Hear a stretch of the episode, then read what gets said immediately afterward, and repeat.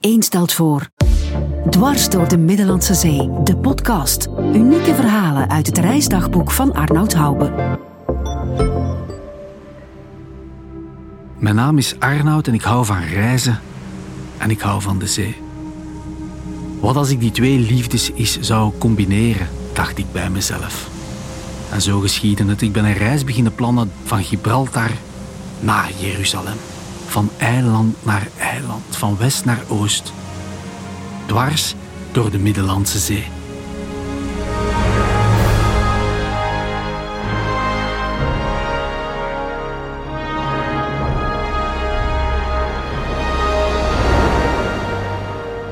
heb mijn dagboek er hierbij genomen en ik blader terug naar het moment waar dat we nu zijn aanbeland in ons verhaal.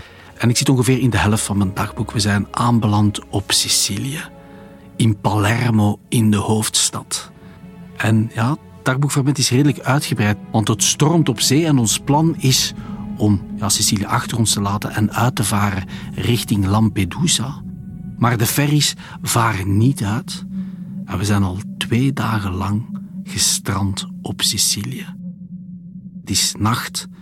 Ruben en Philippe, mijn reismakkers, die liggen te ronken. En ik kan de slaap niet vatten, want de wind giert door een klein kiertje van het hotelraam en maakt een fluitend geluid. En ik word er gek van.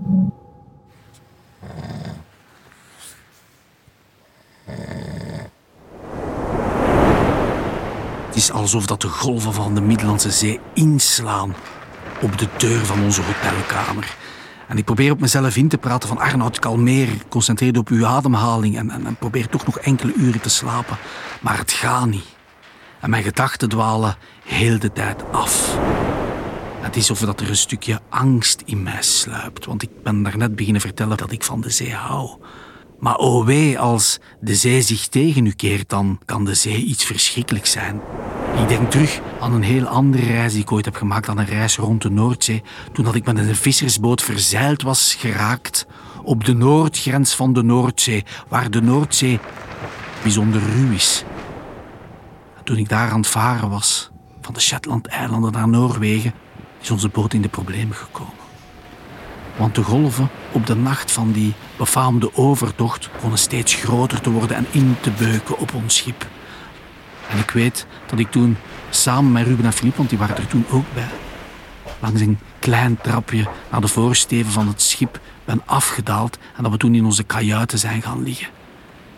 Het waren toen precies doodskisten. En ik heb toen ook echt wel schrik gehad, want die storm heeft toen urenlang geduurd, urenlang zijn we door de golven opgesmeed en terug met het schip geland en opgesmeed en terug geland. En in het diepst van de nacht hebben we toen een grote krak gehoord. En achteraf is toen gebleken dat het reddingsvlot van onze boot toen is afgekraakt en verzwolgen is in de oceaan. Ik wil maar zeggen, als ik nu terugkeer naar die hotelkamer in Sicilië en ik hoor het stormen op zee, dan ben ik eigenlijk toch wel blij dat ik hier in dit hotelbed lig. Ik val in slaap. De volgende ochtend ontbijten we in het hotel, maar de storm is nog altijd niet gaan liggen. De ferries varen nog altijd niet uit, dus we gaan op verkenning in Palermo. Dit wordt een kleine geïmproviseerde citytrip.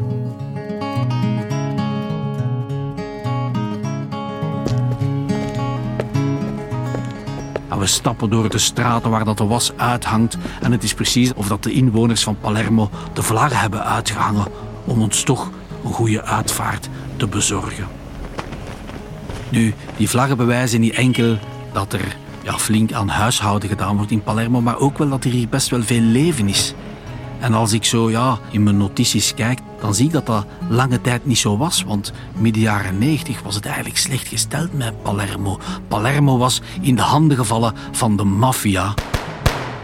Waardoor dat heel veel mensen die in de hoofdstad woonden van Sicilië dan toch besloten om de stad te verlaten en ergens anders hun heil te gaan zoeken. Maar dus vandaag de dag leeft Palermo meer dan ooit tevoren. En dat hebben ze te danken aan hun burgemeester.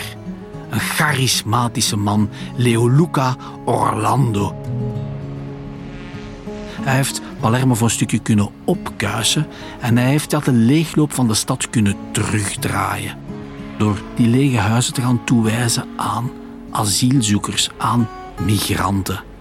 Want ja, dat is een realiteit waar de burgemeester ook mee geconfronteerd wordt. Een realiteit waar we allemaal mee geconfronteerd worden. Ja, dat is heel die migratieproblematiek.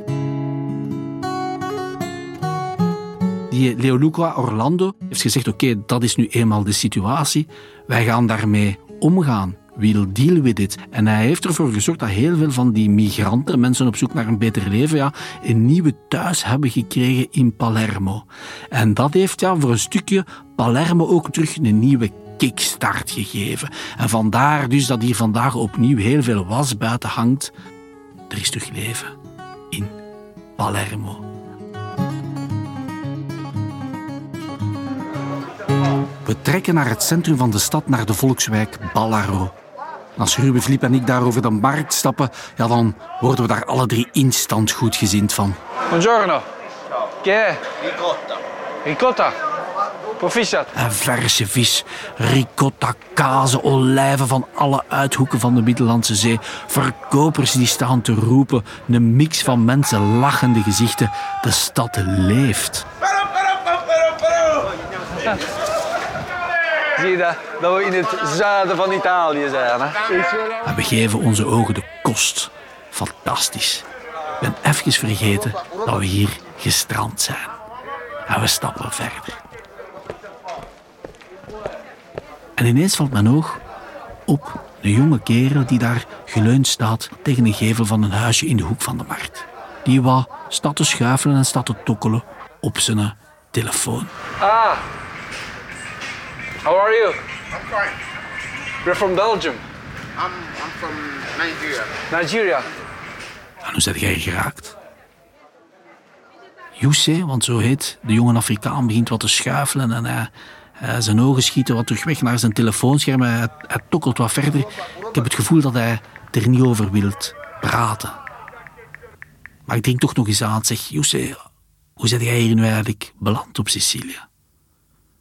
En dan heel voorzichtig, woord voor woord, vertelt hij heel zacht en in horten en stoten dat hij een jaar geleden vertrokken is met een klein bootje uit Libië.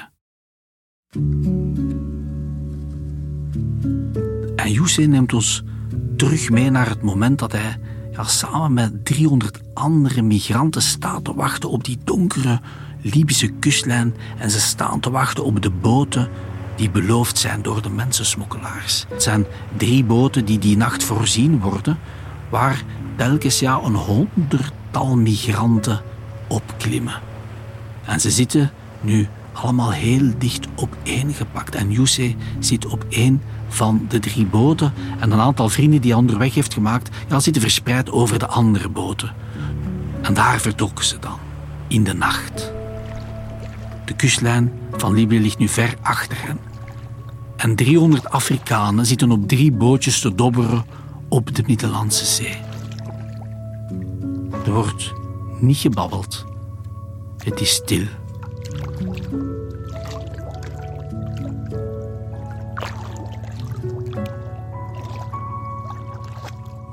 Ja, zegt Youssef, op dat moment was ons lot in de handen van God.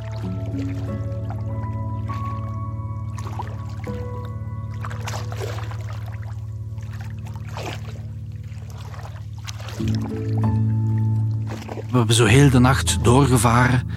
Nog een dag.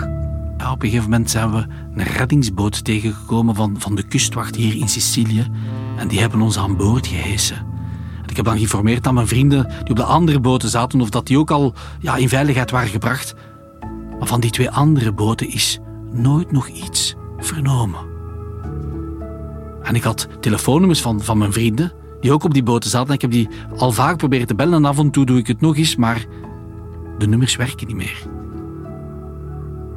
Dus die boten zijn nooit toegekomen, vraag ik aan Youssef. En de stilte verraadt het antwoord. En je voelt aan die jongen dat die nacht, dat al die emotie, dat al die angst, dat die nog geen plaats heeft gekregen. Dit is een trauma dat nog heel diep in die gast zit.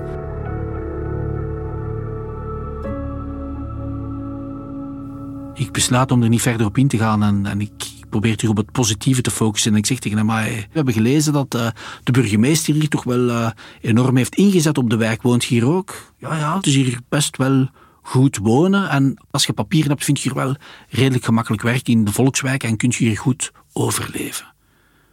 Ik zeg, en werkte jij ook? Gewoon zegt, ik doe wel af en toe hier en daar een jobje, maar het is mijn grote droom om muzikant te worden. Oh, no, I do music. You're a musician? Ja, I'm a musician. En hij klaart zich wat op. Ja, zegt hij, ik hou van muziek en om het leven te vieren wil ik muziek maken. En ik denk dat ik een verhaal te vertellen heb aan mensen. En hij toont nu zijn telefoon en hij begint te scrollen en in no time zitten we op YouTube. En wie zie ik daar? Ik zie gewoon een clipje van Youssef die in echte American Gangster style een rap song zingen. My life story. Now I'm headed to the top. I will never stop. I will never stop. Every day I'm heading to the best. En eigenlijk vind ik het best wel goed. En terwijl Youssef aan het meezingen is met zijn eigen liedje daar in de straten van Palermo, herleeft de jonge man en krijgt hij terug vuur in zijn ogen en worden zijn lichaamsbewegingen minder hoekig en wordt hij weer een soepele rapper. Een mooi moment daar. En ineens kijkt hij zelfverzekerd recht in de camera van Philippe en zegt: Follow me on Instagram, Mr. Cheese Official. Hola. I love you all, Charat. We love you too. Yeah, follow me on YouTube, Mr. Cheesy, to the top. Zoek mij maar eens op YouTube. Mijn naam is Oes Cheesy en mijn nieuwe single is To The Top, To The Top, To The Top. En zo nemen we afscheid van de jonge Nigeriaan en ik hoop dat hij ooit die top zal bereiken. I'm heading to the top. I'm heading to the top. I'm heading to the top. De avond valt over Palermo en de wind gaat maar niet liggen. Het blijft stormen en voor ons is het nu echt wel tijd om eieren voor ons geld te kiezen. We besluiten om niet langer te wachten totdat de ferry uitvaart. We hebben ons geld bijeengelegd en we hebben ticketten geboekt, vliegtuigticketten naar Lampedusa. Lampedusa is jarenlang niet weg te denken geweest uit het wereldnieuws. Want zonder dat het eilandje dat zelf wou, is het in de spits komen te liggen van de vluchtelingencrisis. Vanaf 2011, in de nasleep van de Arabische lente, komen er volksstromen op gang van migranten op zoek naar een beter leven. En de eerste stop op weg naar het beloofde continent Europa is Lampedusa. Amper 100 kilometer varen. Ik wil zelf het eiland zien en ik wil zelf met de bewoners van Lampedusa gaan spreken. En het is nu 22:00 s'avonds en we stappen over de tarmac naar het vliegtuig. Nou, nu wil je niet op zee zitten, hè? Nee. Maar eigenlijk ook in geen vliegtuig. We moeten daar wel over, heb je die wolken gezien? En we stappen nu op het vliegtuig. Je voelt wel aan de mensen dat er nervositeit is. En het is in dat decor dat we opstijgen. En ik kijk naar Ruben, maar hij heeft zijn ogen toe. Hij is er ook niet gerust op. En daar schuddert ons vliegtuig en vindt terug rust. We zitten nu boven de storm. Even terug ademhalen. Maar net voordat die ademhaling terug goed op gang komt, zijn we alweer aan het dalen. En terug door het wolkendek. En we worden afgezet in het holst van de nacht op Lampedusa. We vinden een hotel. Het duurt niet langer dat we slapen. En als we opstaan, is er terug zonlicht. We zijn tenslotte bijna in Afrika. We kijken door het hotelraam en wat we zien is prachtig. Hagelwitte stranden. Dit voelt als vakantie.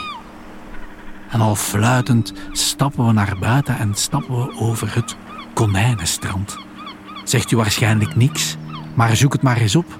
In 2013 door CNN nog verkozen tot een van de mooiste stranden ter wereld.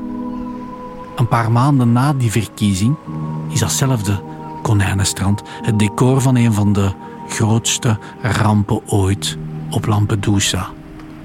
Want er nadert een vissersboot de kust van Lampedusa. De boot is vertrokken uit Tunesië. Er zitten 500 mensen op. Maar de boot raakt uit evenwicht. En een van de mensen op de boot steekt nu een deken in brand om de aandacht te trekken van de mensen op het vasteland. Maar dat loopt verkeerd af. Het deken veroorzaakt paniek. De mensen lopen naar de andere kant van de boot en de boot kapseist. Ja.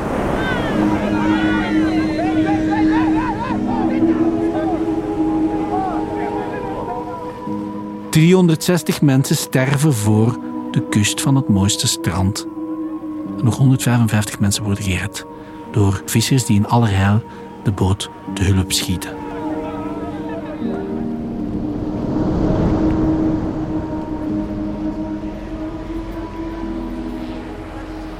En we wandelen nu de haven van Lampedusa binnen en we maken kennis met de vissers. Buongiorno. Hebben jullie iets gevangen? Visje, visje. Ik ben graag bij vissers. Weet je, vissers zijn altijd rechtuit. En ik zeg, ja mannen, die scheepsrampen hier, dat moet er toch wel op ingehakt hebben.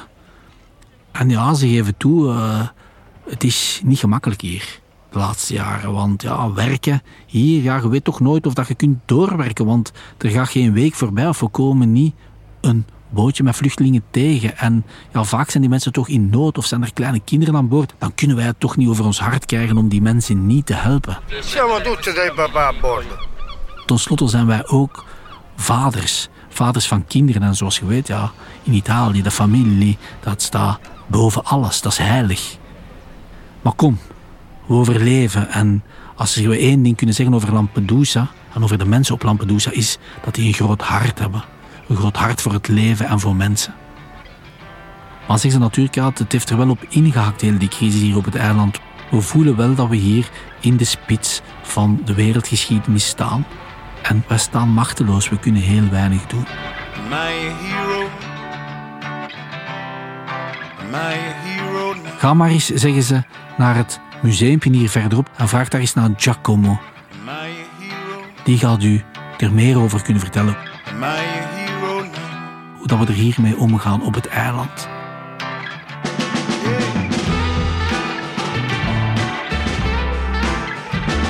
We stappen nu verder door de haven en we stappen naar een geïmproviseerd museumpje. Je zou het bijna niet vinden als je het niet weet. In een loods, verscholen achter een grote blauwe houten poort. En Giacomo doet voor ons open. Een jonge gast met een aantal oorbellen, een zware zwarte baard en donkere mysterieuze ogen. En ik kijk nu rond mij en ik zie reddingsvesten ophangen. Ik zie schoenen ophangen. Ik zie brieven gespeld op de muur. Ik zie theepotten. Ik zie boeken. Ik zie plastic zakken. Ik zie allemaal persoonlijke items van mensen liggen. Van mensen in paniek. Van mensen op doortocht. Van mensen in onzekere omstandigheden. Come un luogo di memoria, ma anche di riflessione, di analisi storica, politica sulle migrazioni. Wat dat je hier ziet, zijn allemaal spullen, zegt hij, die dat ik gevonden heb op het strand die ooit toebehoorden aan de migranten.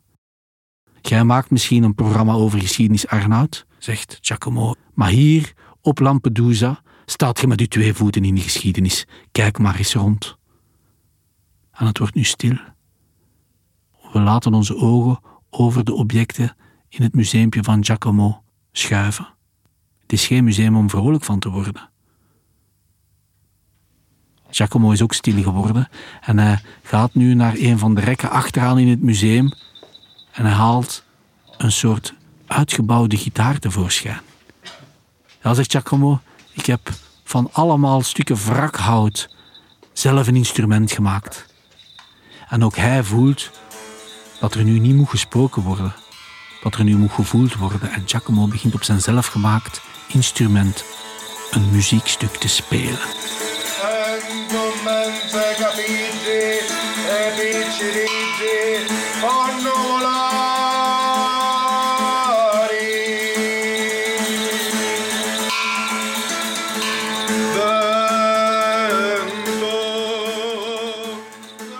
En het lied van Giacomo zindert verder, vento, vento, door de wind. We gaan Lampedusa achter ons laten en we trekken verder naar Malta, een legendarisch eiland. En het is alsof we de smaak van het vliegen te pakken hebben gekregen, want ook nu gaan we met het vliegtuig. We hebben een klein vliegtuigje gecharterd van een privémaatschappij. En daar komt het aangereden, tweemotorig, wit, stoer, knap vliegtuigje. Dit is ons Dimitri Vegas en Like Mike moment. We zijn even de rocksterren van de Middellandse Zee en we maken kennis met onze eigen piloot. Cormac, pleased to meet you. Oh, nice to meet you. This is Ruben. This is Philip. Hi, pleased to meet you. And I think on our trip to Jerusalem, this is already a very nice taxi. Cormac heet hij. Een Ier die al jaar en dag woont op Malta, een inwijkeling. Ik ben vandaag jullie taxidriver. I'll bring you to Malta. Goh. Hoe cool kan het zijn? We stijgen op. Conditions are good. Our conditions are beautiful, sir. Nog één blik op Lampedusa.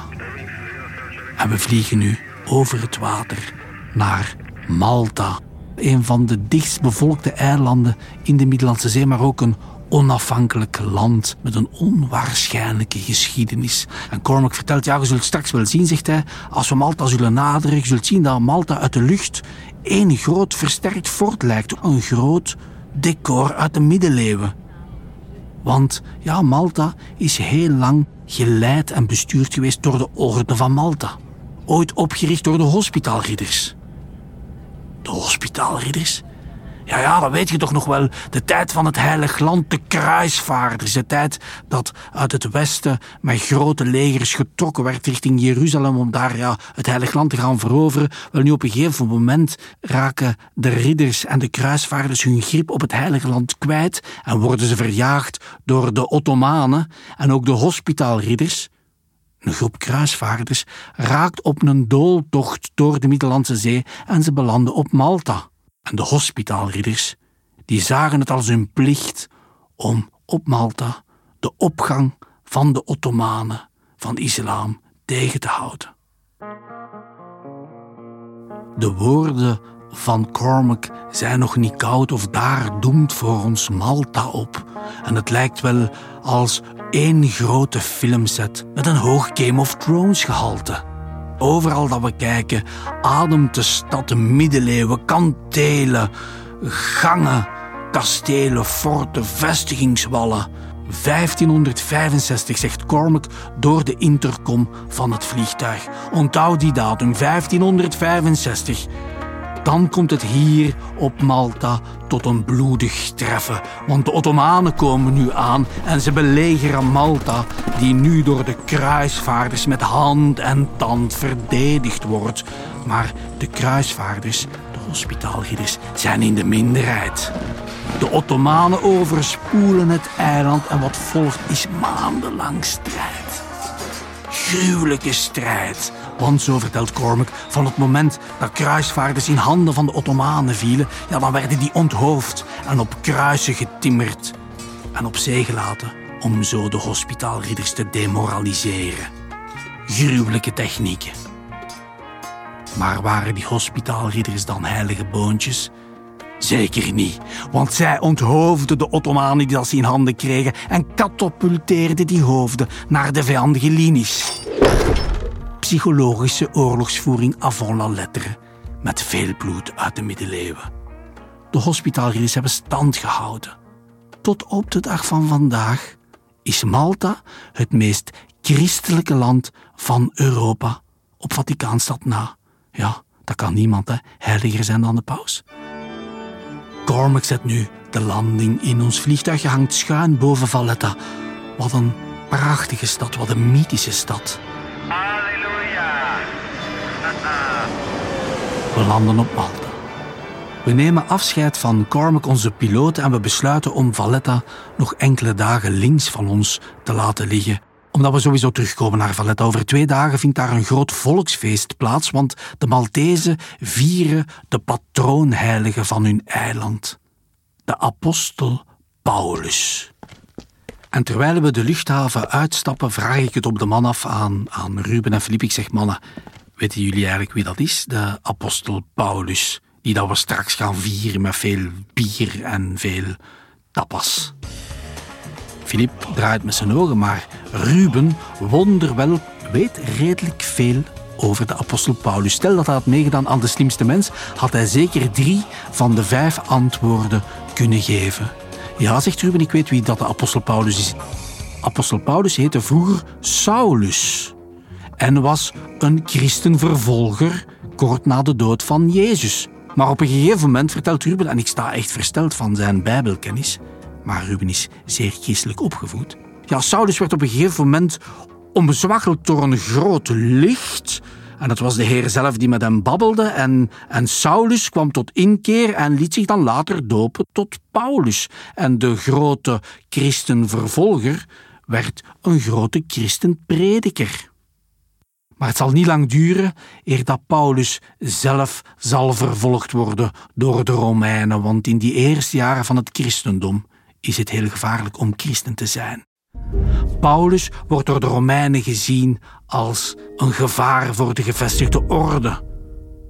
Als een gevaar voor de Romeinse goden. Sla die man in de boeien, roepen de Romeinen in Jeruzalem. Zet hem op een schip en breng hem naar Rome. Laat hem berechten door de keizer zelf. En daar vertrok Paulus, geboeid en geketend in een schip. Ik hang aan Rubens lippen. Ik zeg, Ruben, dat kan toch niet dat dat parate kennis is? Nee, zegt hij. Je weet dat misschien, man, of je weet dat niet, maar mijn vader is ook heel actief in de kerkgemeenschap bij ons in het dorp. Dus wij weten wel hoe dat wij bijbelse verhalen goed moeten vertellen. Alles gedaan, hè. Eerst communie, plechtige communie. Waarom stel catechese? Kijk je dan nog? Ja. En Ruben gaat verder. Het schip van Paulus komt in de problemen voor de kust van Malta. En het slaat op de klippen. Het schip vergaat met man en muis. Enkel degenen die kunnen zwemmen of zich kunnen vastklampen aan wrakhout, halen het. En Saulus, Paulus, is bij de gelukkigen.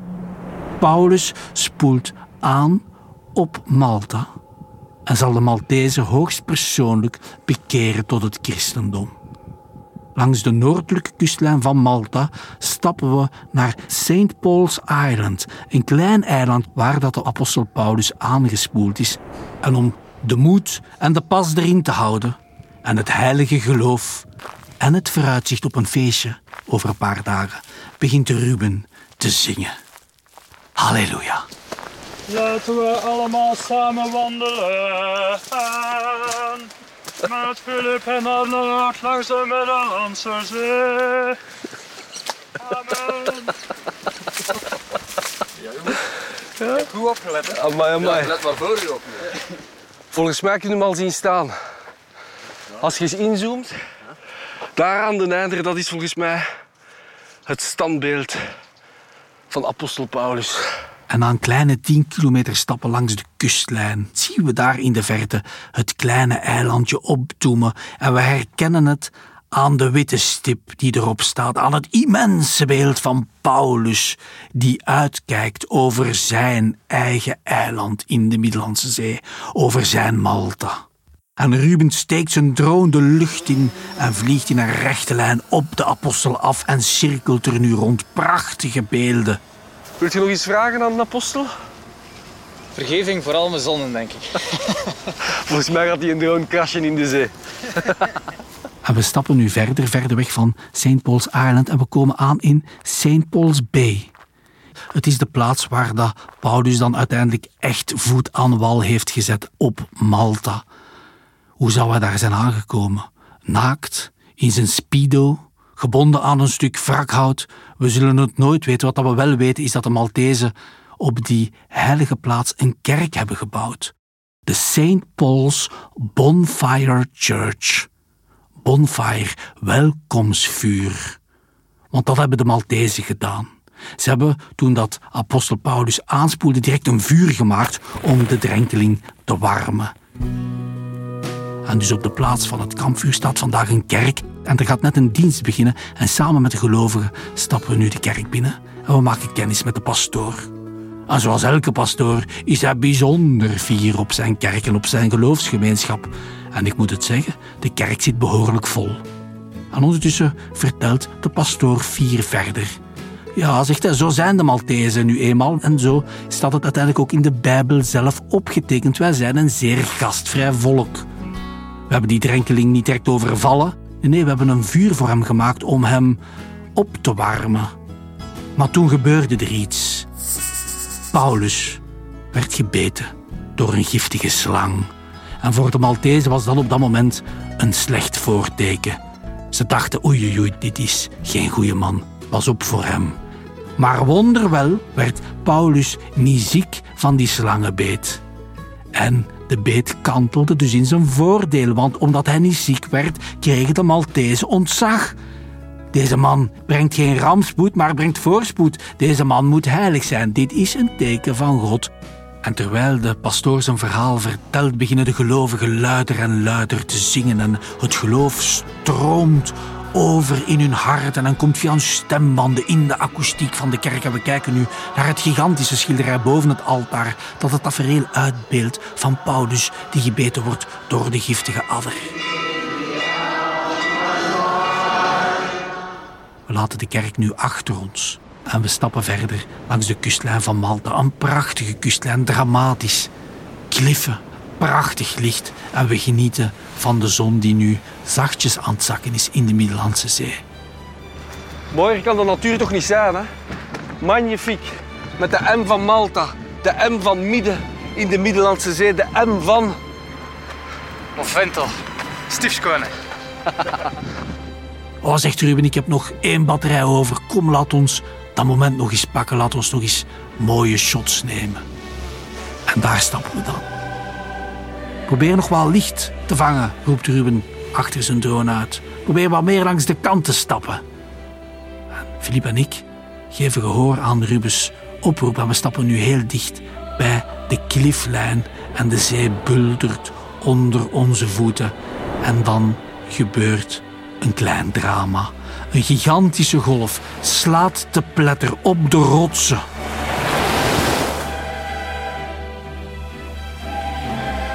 Een koude vloedgolf overspoelt mij en ik word naar de kant van de rots gezogen. Ik ben kletsnat, weggeblazen. En nadat iedereen is bekomen van het verschieten, wordt er gelachen. Man, het is koud, man. Man, dat is kletsnat. Straks een warm badje. Of heb je al genoeg water gehad? Stop met lachen, Kallas. Arnoud Onnozelaar. Hoe zielig zag ik er ook uit. Een Instagram-ongeluk. Te fel in te mooi licht. Te dicht bij de rand van de klif willen lopen. Was het ijdelheid of waren het de aanmoedigingen van Ruben die mij verder naar het zonlicht duwde? Ik weet het niet. Maar een straf van God heb ik gekregen. Een koude douche of was het net een zegen van Paulus? Heeft hij mij misschien nog eens gedoopt hier met het heilige water rond zijn eiland Malta? We zullen het nooit weten. In mijn rugzak duikel ik nog wat droge kleren op. En we stappen nu verder naar de stad Medina. We gaan een slaapplaats zoeken. Want morgen is het feest. Malta ontwaakt. En zoals ik voorspeld en beloofd had, luiden alle klokken. We hebben geen wekker moeten zetten. De klokken slaan ons letterlijk ons bed uit. Vandaag is het feest. Opstaan, trek uw mooiste pak aan en kom mee vieren. Happy St. Paul's Day, hè? En natuurlijk, dat moet je geen 2 keer aan ons vragen. Natuurlijk willen we gaan vieren en we stappen naar de busplaats. We nemen de bus naar Valletta. En we zijn niet de enige die naar de hoofdstad willen. We zijn in goed gezelschap. En ik wens de buschauffeur een happy St. Paul's Day. Hallo. Happy St. Paul's Day. You go to Valletta? Yes. Can we join you? Obviously, yes. Thank you so much. You have to pay though. Oké. Ah, maar dat is winnen, hè. Ik had het kunnen proberen, hè. Have a nice day. St. Ruben will pay you. St. Ruben, hè. Hij is de patroonheilige van de busticketjes. Ik had het kunnen proberen. En ik kijk op mijn horloge, het is 11:10. We hebben nog tijd genoeg, want om 12:00 worden de kanonnen op de stadswallen van Valletta afgeschoten. En van het moment dat de kanonnen worden afgeschoten, wordt het feest op gang getrokken. De bus vertrekt. Althans, dat was de bedoeling.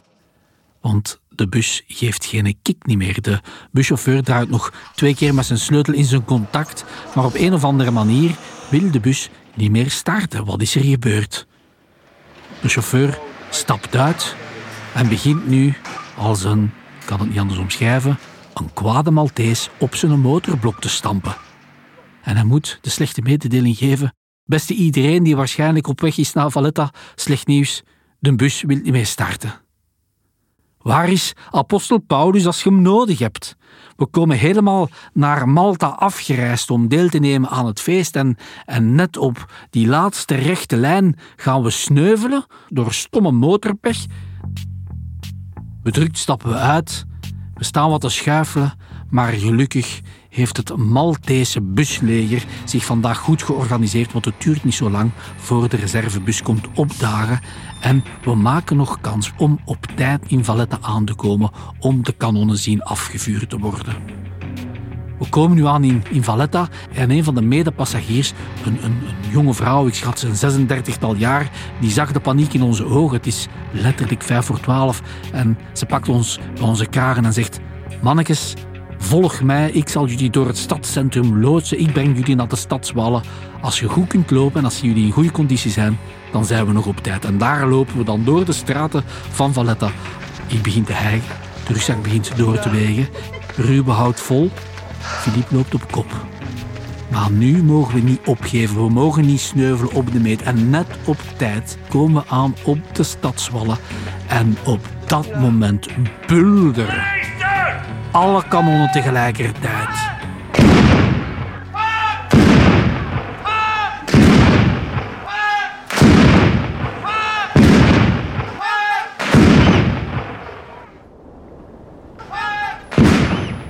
Wat een knallen. 500 jaar lang hebben deze kanonnen Malta verdedigd tegen vijandige legers van buitenaf. 500 jaar lang hebben deze kanonnen geroepen: Malta is van ons. Don't mess with us, or we will mess with you. En daar stonden we dan op de stadswallen, met een klein beetje tinnitus, klaar om te gaan feesten. En de straten van Valletta lopen nu vol. Er wordt gedanst, er wordt gedronken, er wordt gefeest. En we laten ons opgaan in de massa, in het feestgedruis. En we worden geduwd naar het centrum van alle feestelijkheden, naar de kerk van St. Paul Shipwreck. In deze kerk wordt het beentje uit Paulus' rechterpols bewaard. Een reliquie van onschatbare waarde. En in de kerk staat ook een stukje van de pilaar waarop Paulus tot zijn einde kwam. Want dat heb ik nog niet verteld, hoe het met Paulus afloopt. Paulus had 3 fantastische maanden op Malta. Stel het voor als een prachtige toei-vakantie. De Maltezen aanbidden hem en ze geven gehoor aan zijn boodschap. Ze bekeren zich en Paulus reist verder en komt in Rome terecht, waar hij eigenlijk naar op weg was als gevangene. En de Romeinen kennen geen genade met Paulus. Hij wordt onthoofd. Hij wordt een martelaar. Maar een martelaar die levendiger is dan ooit als ik hier rond mij kijk. Want de kerk is volgepakt met mensen. Ze verdringen zich rond het beeld van Paulus. Een groot houten massief beeld dat straks door de straten van Valletta zal gedragen worden. Ik duw me dichter en dichter naar het beeld, tot ik oog in oog sta met de jonge mannen die straks het beeld moeten dragen. Ze hebben lange witte kleden aan en er staat spanning op hun gezicht. Ik vraag aan de mannen: gaan jullie dat kunnen houden, dat beeld? Het ziet er zo zwaar uit. Ja, zeggen die mannen. Dat is ongeveer 200 kilo per man dat we straks gaan moeten heffen. Maar we heffen niet alleen. God heft met ons mee. Dit is een grote eer om dit beeld te mogen dragen. Ik zie verbetenheid op de gezichten. Geloof en doorzettingsvermogen. En plots duwen ze het beeld op hun schouders de lucht in. In de kerk wordt er geroepen.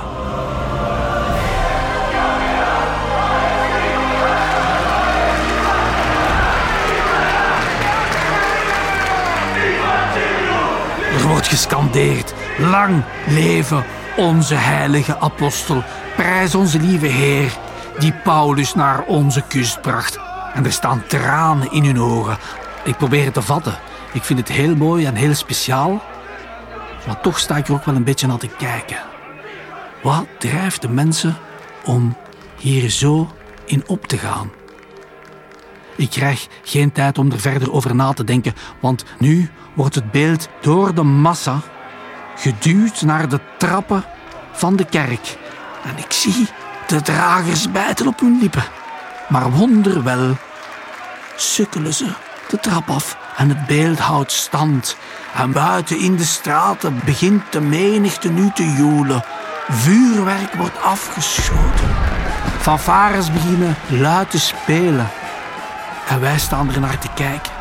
En ik laat mijn gedachten de vrije loop nu. En ik vraag me af waarom dat de Maltezen zich zo vastbijten in die tradities. Komt het misschien omdat zij misschien nog net iets meer dan wij voelen dat we in onzekere tijden leven? Omdat ze met hun eiland in het midden van de Middellandse Zee echt wel de grenzen tussen Noord en Zuid voelen vervaren? Ik laat al die gedachten een beetje zweven door mijn hoofd. En in de verte zie ik een grote pluche. Het is de microfoon van Ruben en hij staat te lachen. En hij heeft 3 grote pinten vast. En hij duwt een van die pinten in mijn handen en een in de handen van Philippe. En we toosten. Follow the sun. Op Malta, op het leven, op onze reis. Die gaan we volgende week verder zetten richting Griekse wateren. Breathe in the air, in which way the wind blows. When this day is done.